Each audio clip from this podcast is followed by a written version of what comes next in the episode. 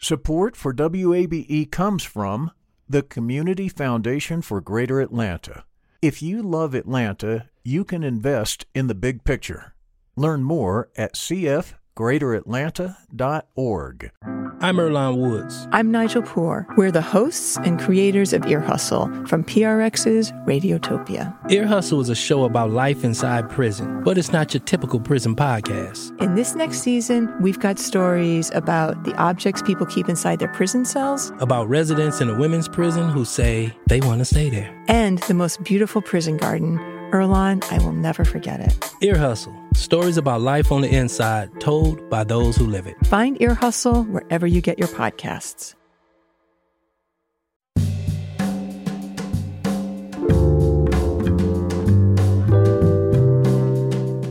From WABE in Atlanta, welcome to this Wednesday edition of Closer Look. I'm a very tired Rose Scott.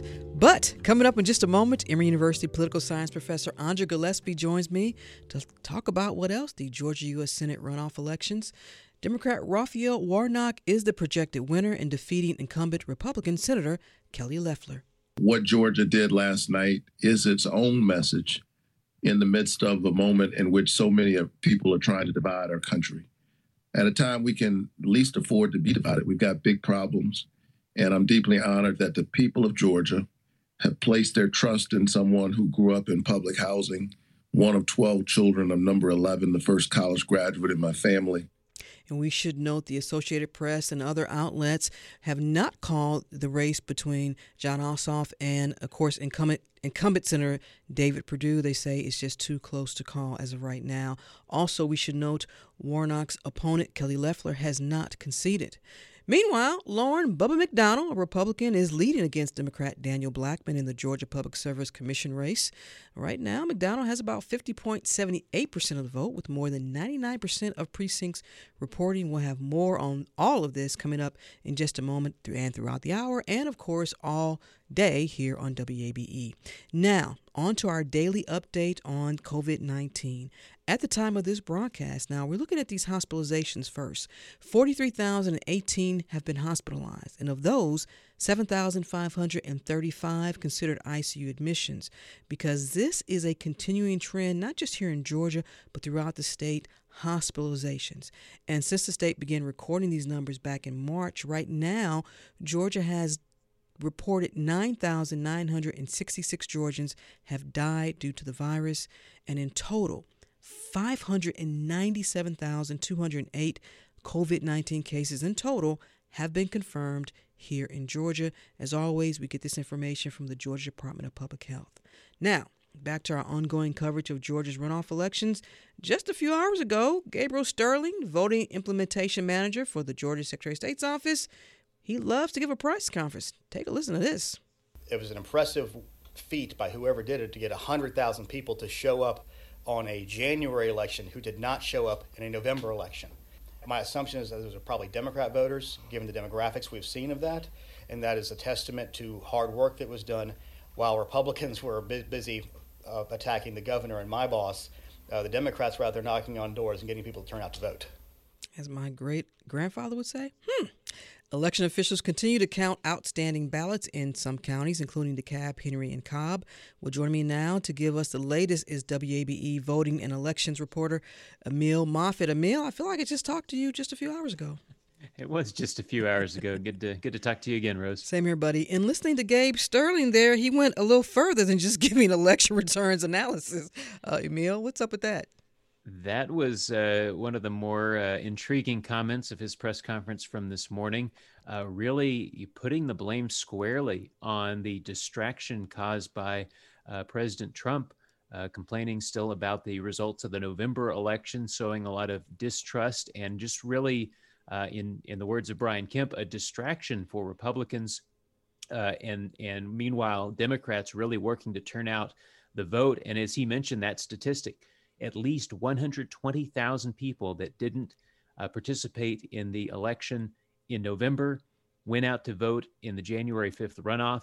And as he said, a lot of it skewed uh, to the Democratic side. And something I'll talk with in just a moment with, with Professor Andra Gillespie is that even in that Northwest area where President Trump came down, uh, not a great turnout there.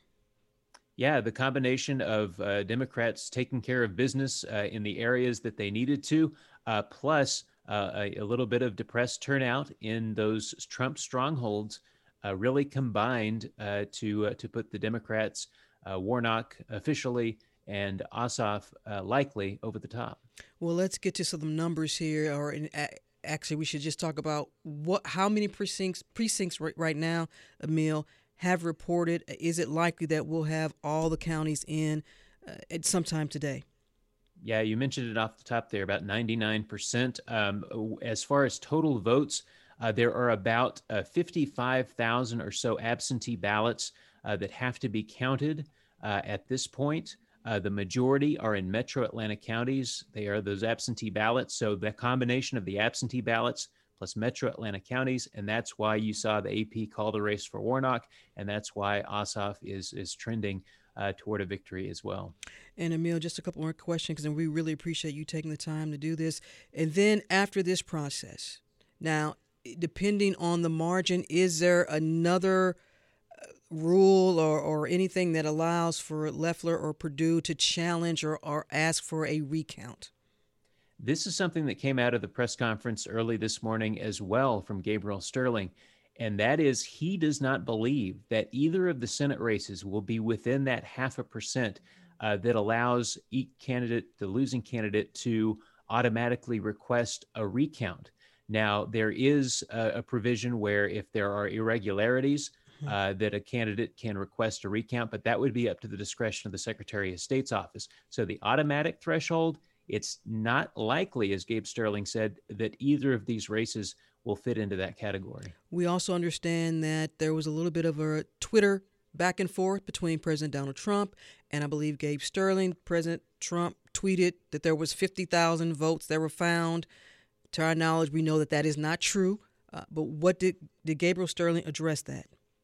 He did. Uh, he was talking about basically these are absentee ballots, and a lot of these are the ones that are still outstanding. These are absentee ballots that came in either on Monday or on Tuesday before seven o'clock, which is the law. That's the way it's supposed to be. If you get it into the absentee ballot drop box by seven o'clock on election night, it counts by law. And to say these ballots just showed up out of nowhere is just hogwash. It's it's not in accordance with the law. So Gabriel Sterling is just pointing out those facts, and um, they got into a back and forth a bit on Twitter. And uh, Gabriel Sterling appears to to just uh, be growing a little tired of, of mm-hmm. President consistently attacking uh, his integrity and the integrity uh, of the Secretary of State's office. And using the word hogwash there, Emil. WABE voting and elections reporter Emil Moffatt. Emil, thank you for taking the time as always and your continuing coverage. We really appreciate it. Thank you, Emil. Good to talk to you, Rose. This is Closer Look. We're back in a moment.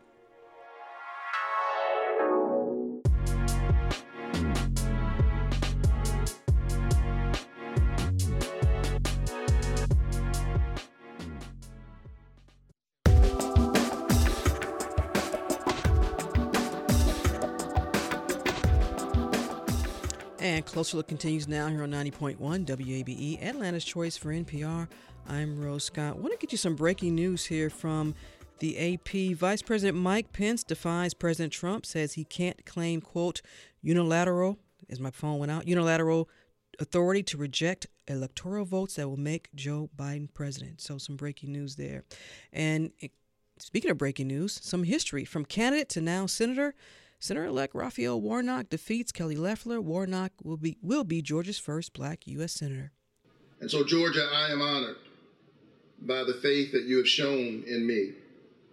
And I promise you this tonight.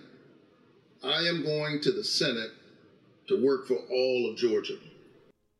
And although numbers are still coming in, they do tell a story.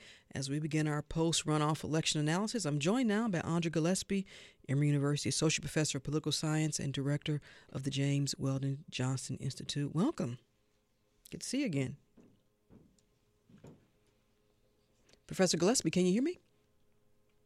I'm sorry. Hi, how are you? Hey, how are you? Long night, huh? uh, yeah, forgot I hadn't I, hadn't unmuted yet. I don't know about you, but I got a 2:30 a.m. BBC call. it was kind of interesting. Uh, listen, before we talk about what happened or is happening right now, let's go back a little bit because in conversations, and now we're hearing that what happened last night or is happening really has been this trend that people like Stacey Abrams has said, look, this is something we have to do years ago. Do you give credit to organizations like Fair Fight and Stacey Abrams, what they were able to do in mobilizing and getting voters registered, which is leading up to what will become, it appears now, Georgia having two Democratic senators? Uh, yes, I mean I think the the biggest uh, sort of takeaway is that this didn't happen in 2020. It didn't even start to happen in 2018. Um, there have been groups like Black Voters Matter, like the New Georgia Project, like the Georgia Coalition for the People's Agenda, that have been working for years in the field, identifying new voters, getting them registered, and then getting them educated and mobilized so that they actually turn out to vote and become regular voters. And it took years for them to get to a place where Georgia was competitive where they were losing races by smaller margins, but that helped to set up the victories that we saw in this election cycle. And although we still need more data points to, you know, just figure out sort of how purple Georgia is or how swingy it is, it looks like if this trajectory continues that it's going to move into Georgia continuing to be competitive with really close margins and Democratic and Republican victories for the foreseeable future. Let's stick with that for a moment, Professor, because when you say you still need more data points, uh, break that down for our listeners. What information do you need? Do we need just some more some more election cycles like the next big statewide races here?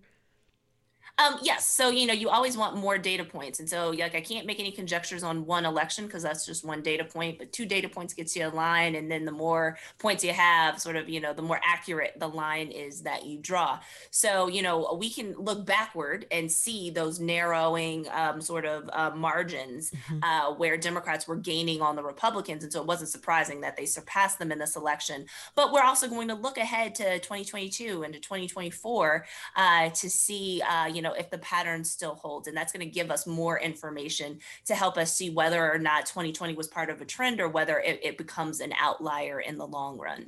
Let's back up then a little bit as we talk about these two uh, senate runoff races here. Did obviously the the runoff having a runoff obviously was in favor for the Democrats, but also was this should have sent if it didn't send an alarm to the Republican Party says you all may want to have a different strategy in between now after after after November 3rd and then the runoff because we saw the same familiar campaign messaging. Both Perdue and Loeffler hitting hard with the radical and the socialism and all that. You saw Raphael uh, you know Warnock be more of hey they're going to attack me. I'm going to tell you right now what's coming. You know you're going to hear all this? And it wasn't a surprise I guess to anyone because he told you right off the bat, this is what's going to happen, but I'm going to go this route. Was that a misstep, you think, for the Loeffler campaign? Well, I mean, I think that there's going to be a lot of Wednesday morning quarterbacking going on in the Republican camps. And I think that there are really important lessons to be learned. Um, you know, there may be some Republicans, including President Trump, who are in a state of denial about Georgia's more uh, competitive new normal. Um, but that has to be accepted. That's what the numbers suggest is that this state has become very competitive and that Republicans can't assume that they can win races by comfortable margins. And that shouldn't be a license to try to change the rules to make it easier for them to be able to maintain their lead. So uh, Republicans are going to have to figure out how to compete in the new normal. The other thing, especially for Senator Perdue, who you know served a full term in the Senate. Mm-hmm. Um, you know, while he did better than President Trump in the general election, his numbers tracked pretty closely, proportionally speaking, to President Trump. Um, and that doesn't suggest that he had done enough to cultivate a personal vote, something that would kind of transcend whatever people thought about Donald Trump. And he has Senate colleagues who did people mm like Susan Collins, people like Ben Sasse and Tom Cotton. So even people who were staunch allies of President Trump who still were able to significantly overperform President Trump, rel- proportionally speaking, in their states. That Senator Perdue didn't do that. I think he's going to have to reflect on uh, his general aloofness, his unwillingness to engage with constituents and the media. And, you know, uh, future Republican leaders need to make sure that they are engaging with all aspects of the constituency across the state. And I would say the same to Democrats too. So you, you think that Loeffler and Perdue rely too much on the, the, the loyalty to Trump and that messaging? Is that what you're saying also? Um, well, it's, it's, understandable that Senator Loeffler did because she'd only been in office for a year mm-hmm. um, and she hadn't been elected in her own right. So I think she felt constrained to do that. And especially after Doug Collins challenged her and they basically had to run the race of kind of who was most loyal to Trump. Mm-hmm. It makes sense in her case, even though I think ultimately it hurt her. And I think for David uh, Perdue, um, I think he was relying on sort of what the old sort of normal was in Georgia, where Republicans had really comfortable advantages. And I'm not sure that he realized that he had to hustle as much as he needed to hustle against a very, very hungry Democratic Party that was going to pull out every stop to make sure that they got their people to turn out to vote. You heard the clip. You were on the line. I hope you heard the clip uh, with Gabriel Sterling, you know, in a sense saying, look, Republicans, while you all were attacking me and, and my boss, the Democrats were doing the job because they got 100,000, it appears to be 100,000 voters to come out who didn't vote in the general election. Is that a fair assessment? I think it's a fair assessment, and I would actually expand it a little bit more. Uh, uh, President Trump, because he wanted the optics of an election night win, encouraged his voters to vote on election day, and then he cast doubts on this uh, on the integrity of vote by mail, um, with no evidence to back it up. Uh, that was a strategic blunder uh, Democrats were able to get people to vote early and they were able to bank votes. In the runoff election, more than two thirds of voters cast their ballots during the early voting period. Mm-hmm. And so that puts a lot of pressure on election day in order to make up the difference. Um, no campaign wants to be in that type of deficit position. And I think it's ill advised for them to uh, consider that strategy going forward. I also think it's a problem to then try to eliminate absentee, uh, uh absentee voting in an attempt to try to take that advantage away from Democrats too. Well, and if folks want some numbers to back up what you're saying, right now I'm looking at the Georgia Secretary of State's website and I'm looking at between Loeffler and Warnock absentee by mail votes. Now, so far, with what the Secretary of State's office is reporting, for Loeffler, 329,980.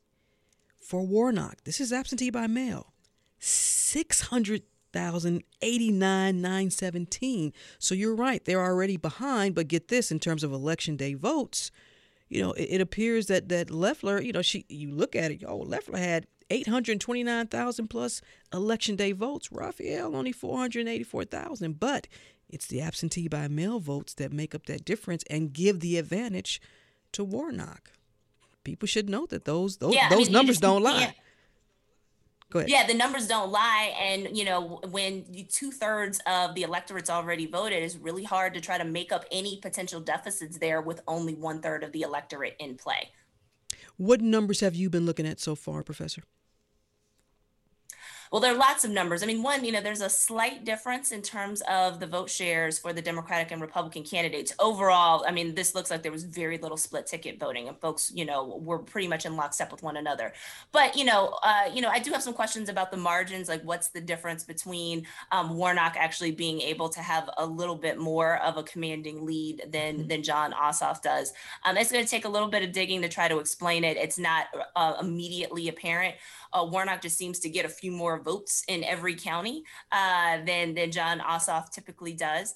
Um, when we're looking at the exit polls, uh, the exit polls aren't granular enough to see really big differences in terms of demographics. So they're pulling from the same places. So uh, you, I'll look at additional data to try to make that determination um, in in the latter days. I'm also going to be paying attention to um, you know how the losers eventually concede, whoever they are. Mm-hmm. Um, so you know we've already heard that it's very unlikely that they're going to be automatic recounts. So are Senators Perdue and Loeffler going to try to go the litigation route like President Trump?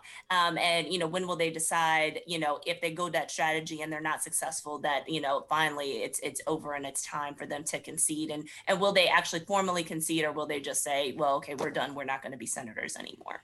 Georgia now becomes this template or this case study for other states that may be teetering on where they're going to go flip to one party or the other. And if you if those states are saying, "Well, Professor Gillespie, what what data points should I be looking at as I research Georgia to make sure, you know, depending on what party you're involved in, that that doesn't happen to us?" What would you tell them?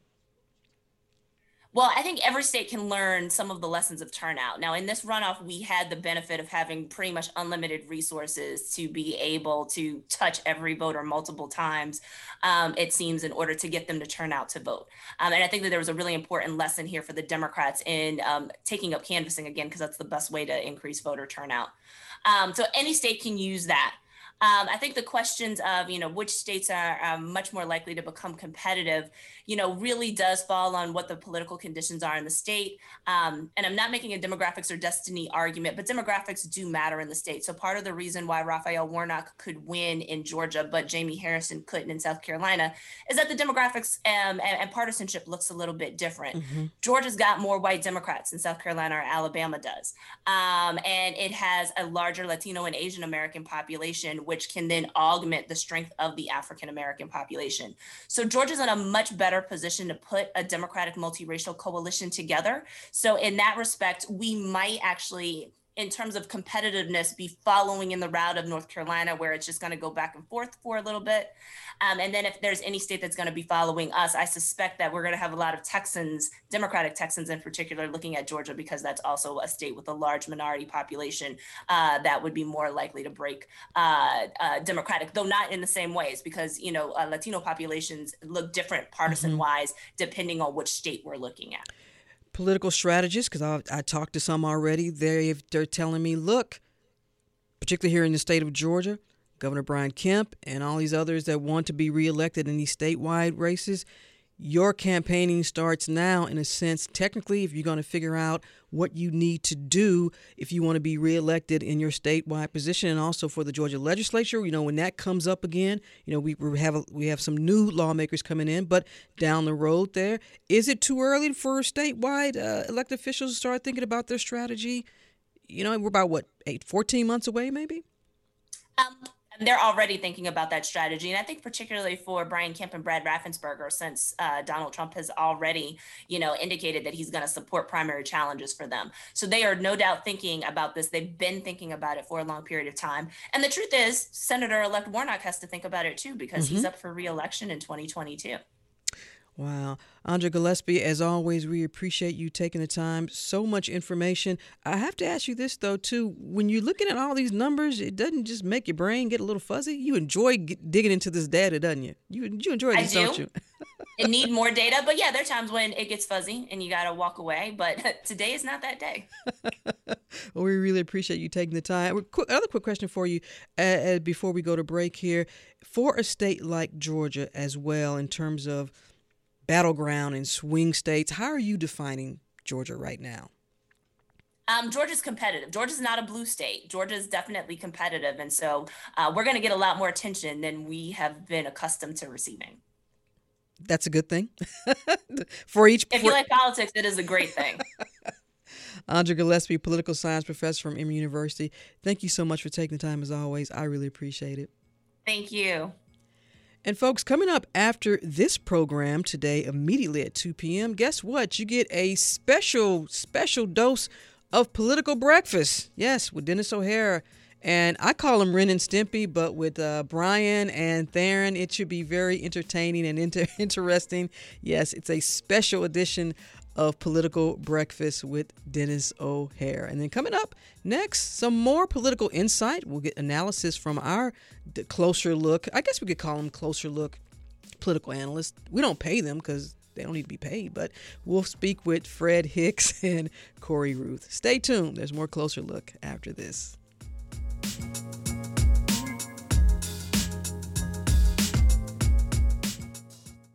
Support for WABE comes from the Community Foundation for Greater Atlanta. You can go beyond giving to impact. Learn more at cfgreateratlanta.org. The field of mental health counseling is growing rapidly, and Richmont Graduate University can equip you with everything you need as a licensed professional counselor while integrating your faith into your clinical practice. Programs are offered in Atlanta, Chattanooga, and online. Apply today at richmont.edu. That's R I C H M O N T dot edu.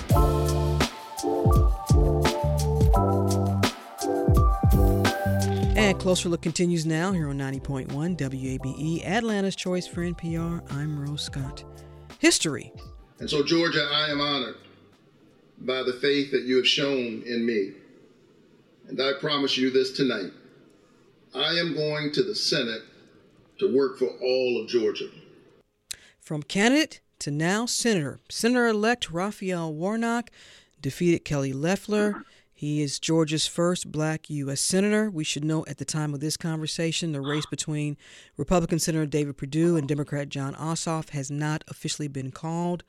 But let's get right to it as we continue our coverage of what happened last night or what didn't happen last night. Joining me now to provide their insight and analysis, Atlanta based political strategist Fred Hicks and Corey Ruth, CEO of Emergence Global. Fred, Corey, welcome back. Thanks for having me. Thank you let's, for having us, Rose. Let's talk about the race that has been officially called by AP and some other media outlets. And Fred, I'll start with you. The last time I had both of you on, and you talked about that if there was of the two races, one that you felt a little bit more comfortable about the Democrats winning, it was this one between Warnock and Loeffler. Yeah, absolutely. And um, I think the numbers are, are bearing it out. What was really interesting to me, um, following social media last night, people were really sort of perplexed by it. But the reality is that um, at least black voters, I believe, and certainly uh, voters of color, really, really coalesced around Warnock. And while it supported Ossoff, it just wasn't the same. And you saw it across the state, whether you're talking about Southwest Georgia, Metro Atlanta, or even North Georgia. Uh, but make no mistake about it, the two of them were complementary candidates, and having each of them in the in the race helped elevate each of them. So they, they worked really well together. Corey, I'll get before we dig into those numbers that Fred was talking about. Your analysis of what happened last night in the Loeffler and Warnock race. Look, I think Warnock ran an amazing campaign, and I think the uh, Democrats have uh, of late sort of um, abandoned the outdated model of selecting candidates, um, which relied on pedigree and electoral experience and class. And they adopted a model that aligns better for the media age. Find a talented person with a good story that's good looking and eloquent and has some swag, and let's run them. And uh, and I think Warnock, um, coupled with his commercial strategy, I mean, just really great campaign. And I think Kelly really struggled to show personality. I think um, her campaigns really didn't try to define herself. She just ran negative campaign ads against uh, Warnock. And I think in the end, the positive image that he portrayed uh, won, won the day. Corey, let me ask you this through your lens. Do you think the Loeffler campaign, there was too much of the focus of just calling Raphael Warnock a radical socialists just kept hammering that with most of the ads. Was that too much?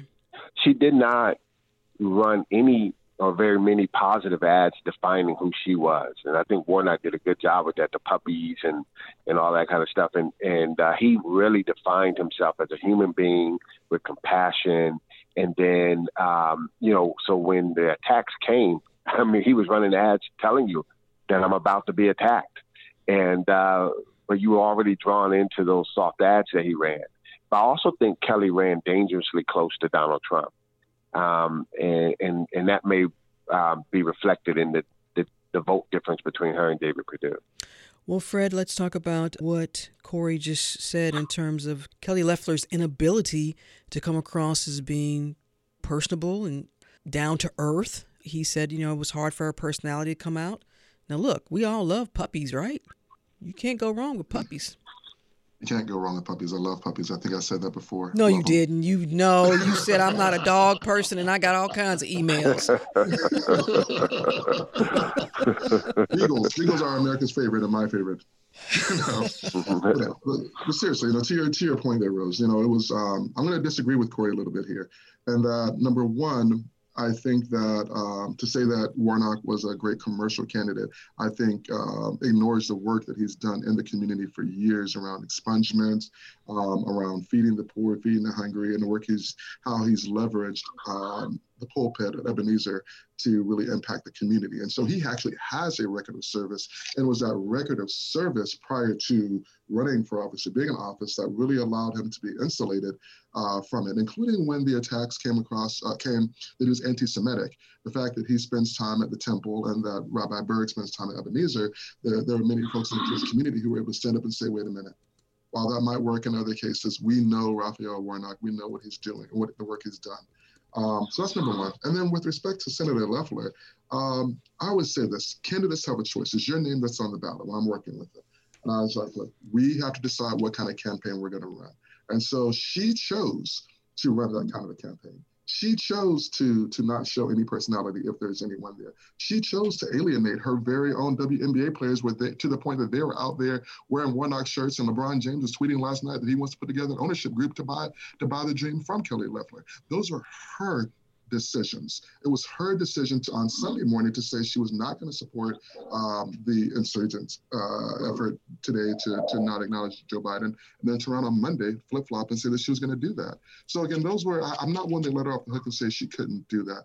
Every candidate has a choice about the kind of campaign they are going to run, and they have the ability to say yes or no to whatever happens. Well, Corey, do you want to respond to what Fred said? No, I I agree with him. I think um, you know, the the point I'm making about the commercial candidates is is is not to take anything away from uh, Reverend Raphael Warnock um, uh, in the work that he's done, but just to say um, it's important that you have candidates that play well in a media age, and and the Democrats are doing a good job at that, dating all the way back to Barack Obama. You could have someone who did just as much work as Raphael Warnock if they don't have the ability to align well in the media age, they, they're not going to be able to win the way he did. So I don't want to take anything away from him. I know he's, he, he has a life work. He's done a really good job. But you know, of the 2.1 million people who voted for him or so, um, they know less about that and more about how well he played on camera. And so to me, I'm saying that he did a, the Democrats, um, not just this election, but whether it's Stacey Abrams, whether it's um, Biden choosing Kamala Harris over all the other uh, women that he could have selected, whether it's choosing Barack Obama over Hillary Clinton in 2008, the Democrats have decided that we're in a media age and we need candidates that play well to the media. And the Republicans are still looking through, um, you know, um, candidates that have uh, a political pedigree, and, uh, and and they're limited in finding people who can relate across media channels.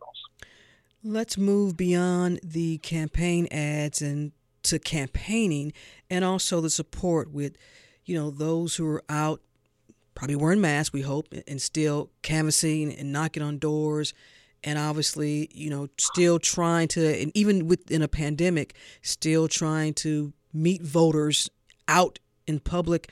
I think we saw a little bit more of that with so many grassroots organizations working for the Democrats as opposed to what we maybe didn't see as much with the Republicans. Fred, how much did that play into Warnock's victory last night? I think it played a tremendous role in it. About two weeks or so ago, there was a conscious decision amongst de- Democratic groups uh, to shift money away from TV. And there was some hand wringing in D.C. about uh, with donors saying, "Oh, I think you should continue to compete on TV." But the shift was from TV to the ground. And let me be clear about something else here with that this is the first time we've seen this kind of a ground tax statewide in Georgia. And this is the kind of 1st time we've seen communities of color, so not just black voters, but uh, Asian people, people from the Asian American community, people from the uh, from the Hispanic Latinx community, join together and say that, hey, we are going to engage our communities where our community exists, our communities exist, and work on turning out that vote. Um, and that was just absolutely tremendous. And it happened again statewide.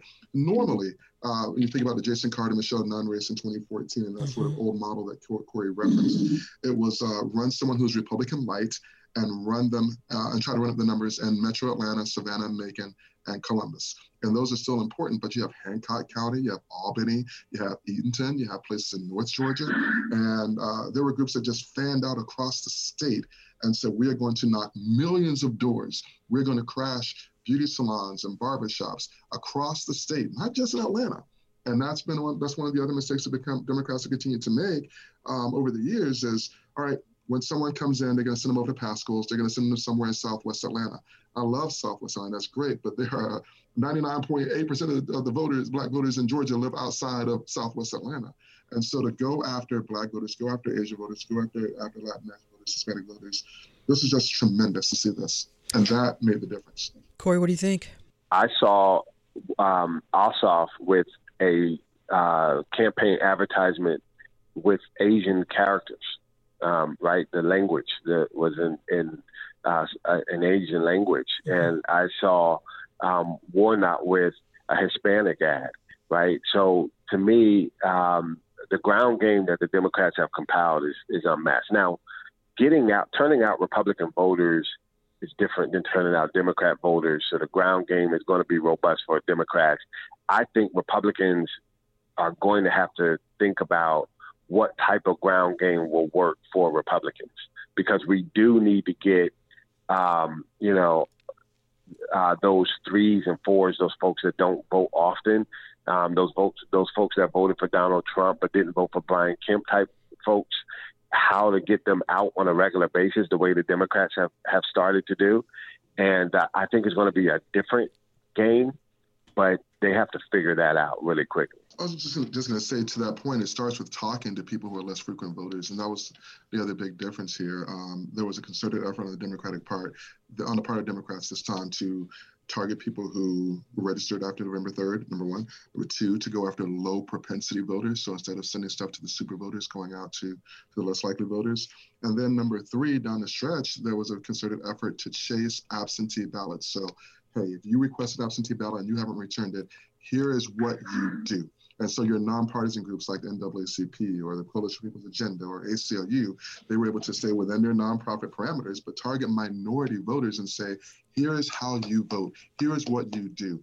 Here is this thing called voter protection if you encounter any issues at the line. So the, the level of, after my own heart, I would say, you know, the, the kind of targeting um, uh, was important. And then also we had unprecedented resources. Rose, you know, we said this, um, gosh, about a month or so ago, and I had no idea that that that interview that you that, that you did would go all over the place, marketplace, Forbes, and everything.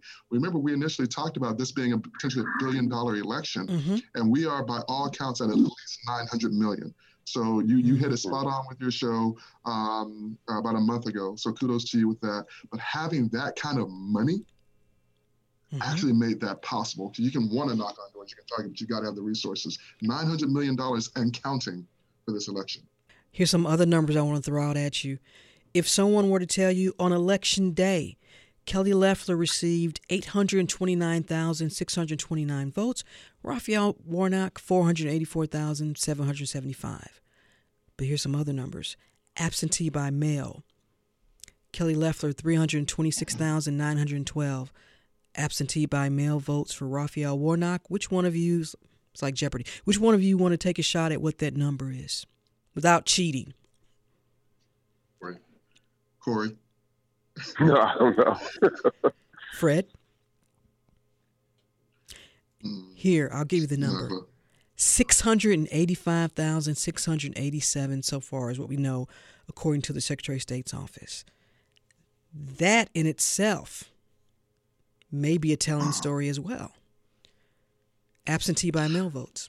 Yeah, going into yesterday, um, we understood that the Dems were already up 200,000 votes and that the GOP needed turnout to be around a million and that they needed to win Kelly and David 65% of that million vote. And what you just said about Kelly sounds like she was around 50% instead of that 65% that she needed to be at in order to pull this election through.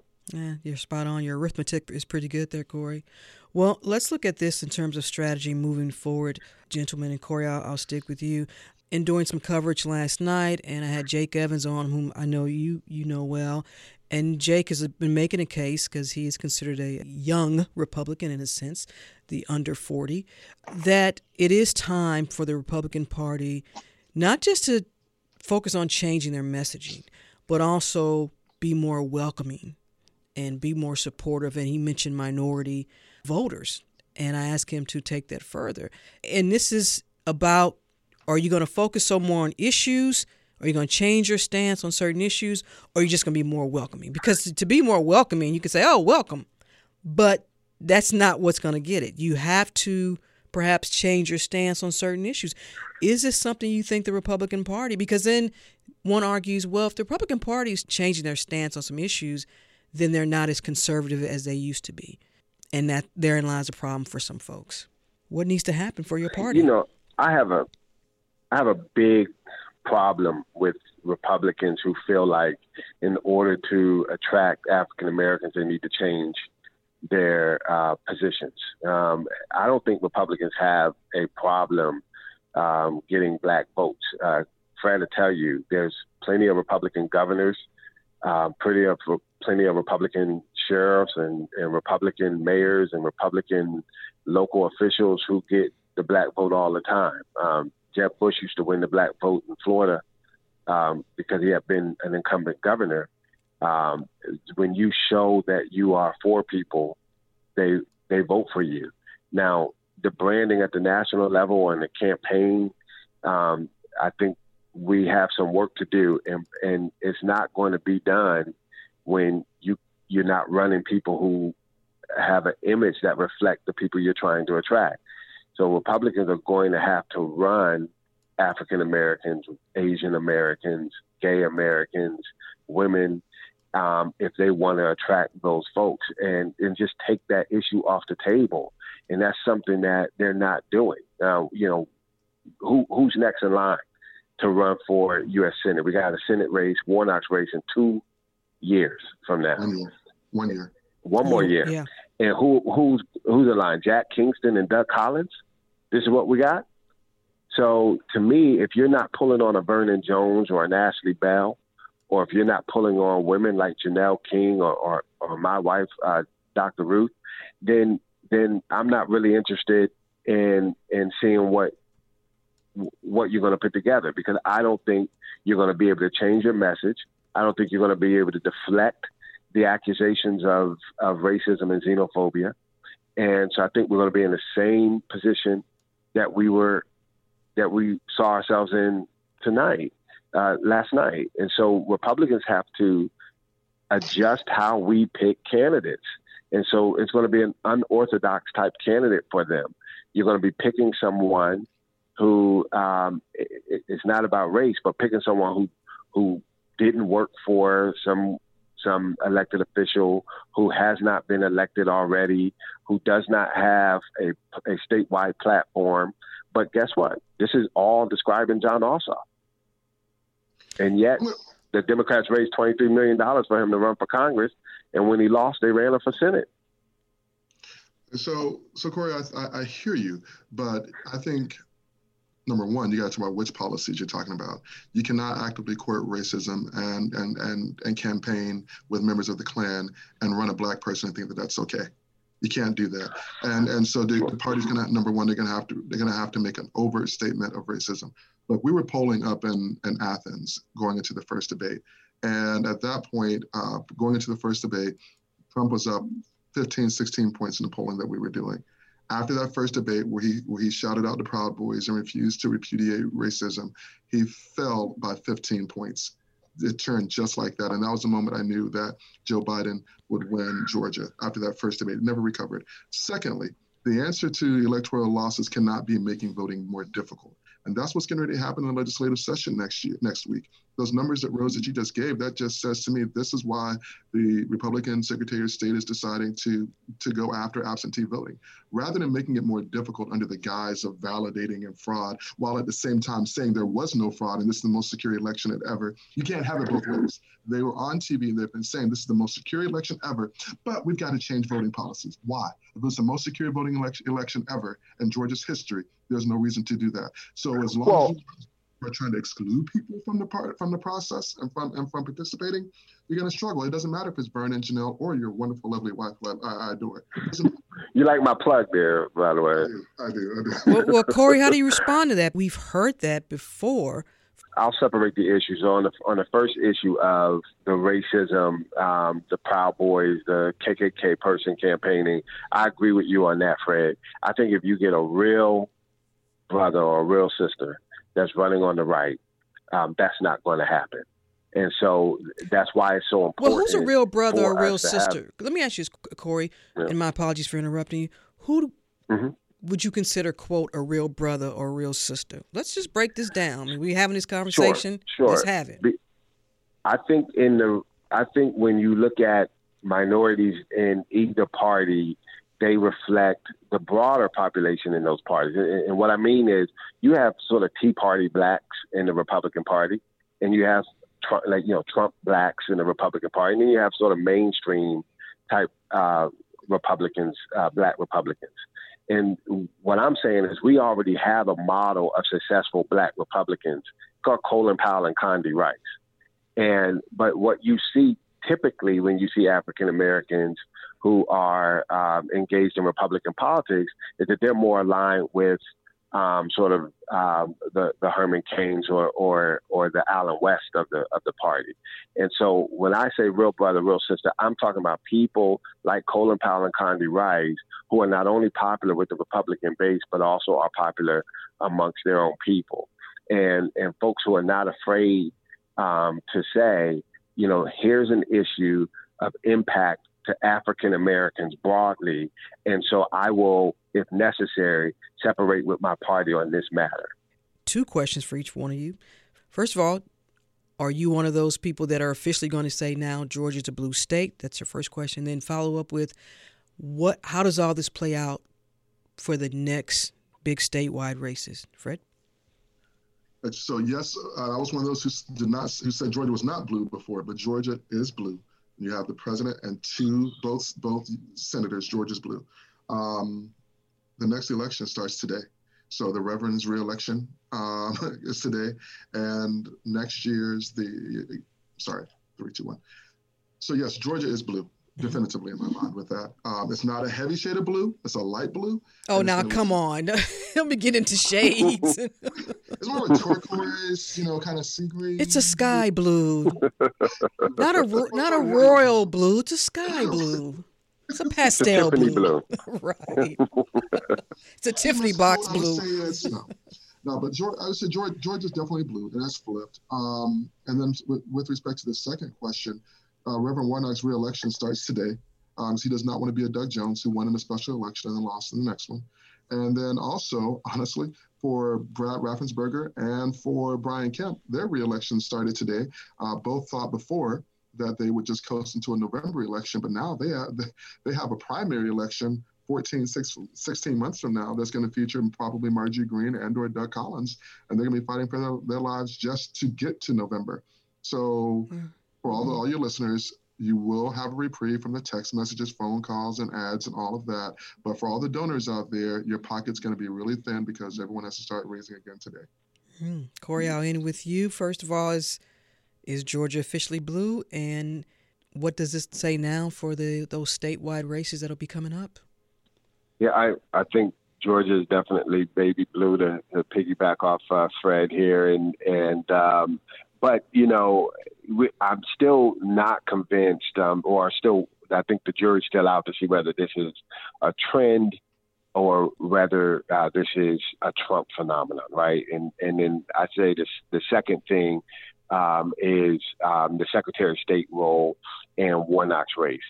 I'm I want to bring up a name uh, that you guys may laugh at, but Vernon Jones, if he um, can get out of a Republican primary, uh, which means he would need to have um, support from some of these national Republicans or Fox News Republicans or even the president, uh, uh, Trump himself. Um, I think I think he'll give fits uh, to a Warnock uh, and I think he could win Secretary of State over Brad Raffensperger if uh, if he were to run statewide. And we well, should you realize that Vernon Jones has lost to DeKalb County twice. Once the sitting CEO ran for the Senate as a Democrat, and then when he ran for re-election. But he would be running as a he would be running as a Republican, and he would be taking all of the the um, votes that Kelly and David got today. And you're going to tell me he can't pull off 25 percent of blacks?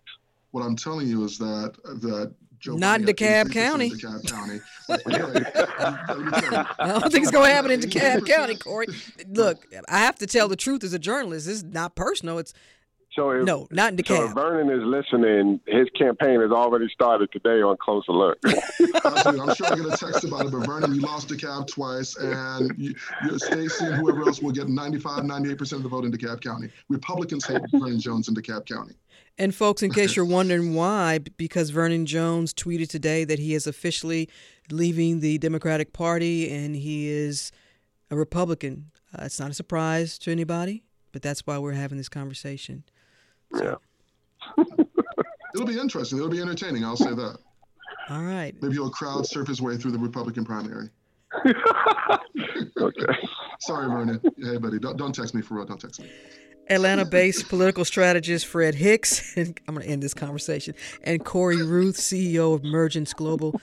Thank you both for coming on and being honest and providing Thanks. your insight. We appreciate it. Thank you. Take care. Right. Thanks. That's it for this edition of Closer Look, which is produced by Grace Walker and LaShawn Hudson. Our engineer is Shelley Canavy. If you missed any of today's program, it's online at wabe.org slash closer look. And of course, you can listen to Closer Look weeknights at 8 p.m. and listen whenever you want because Closer Look is now available as a podcast. Just visit NPR One or your favorite streaming app and subscribe. This is 90.1 WABE, Atlanta's Choice for NPR. I'm Rose Scott.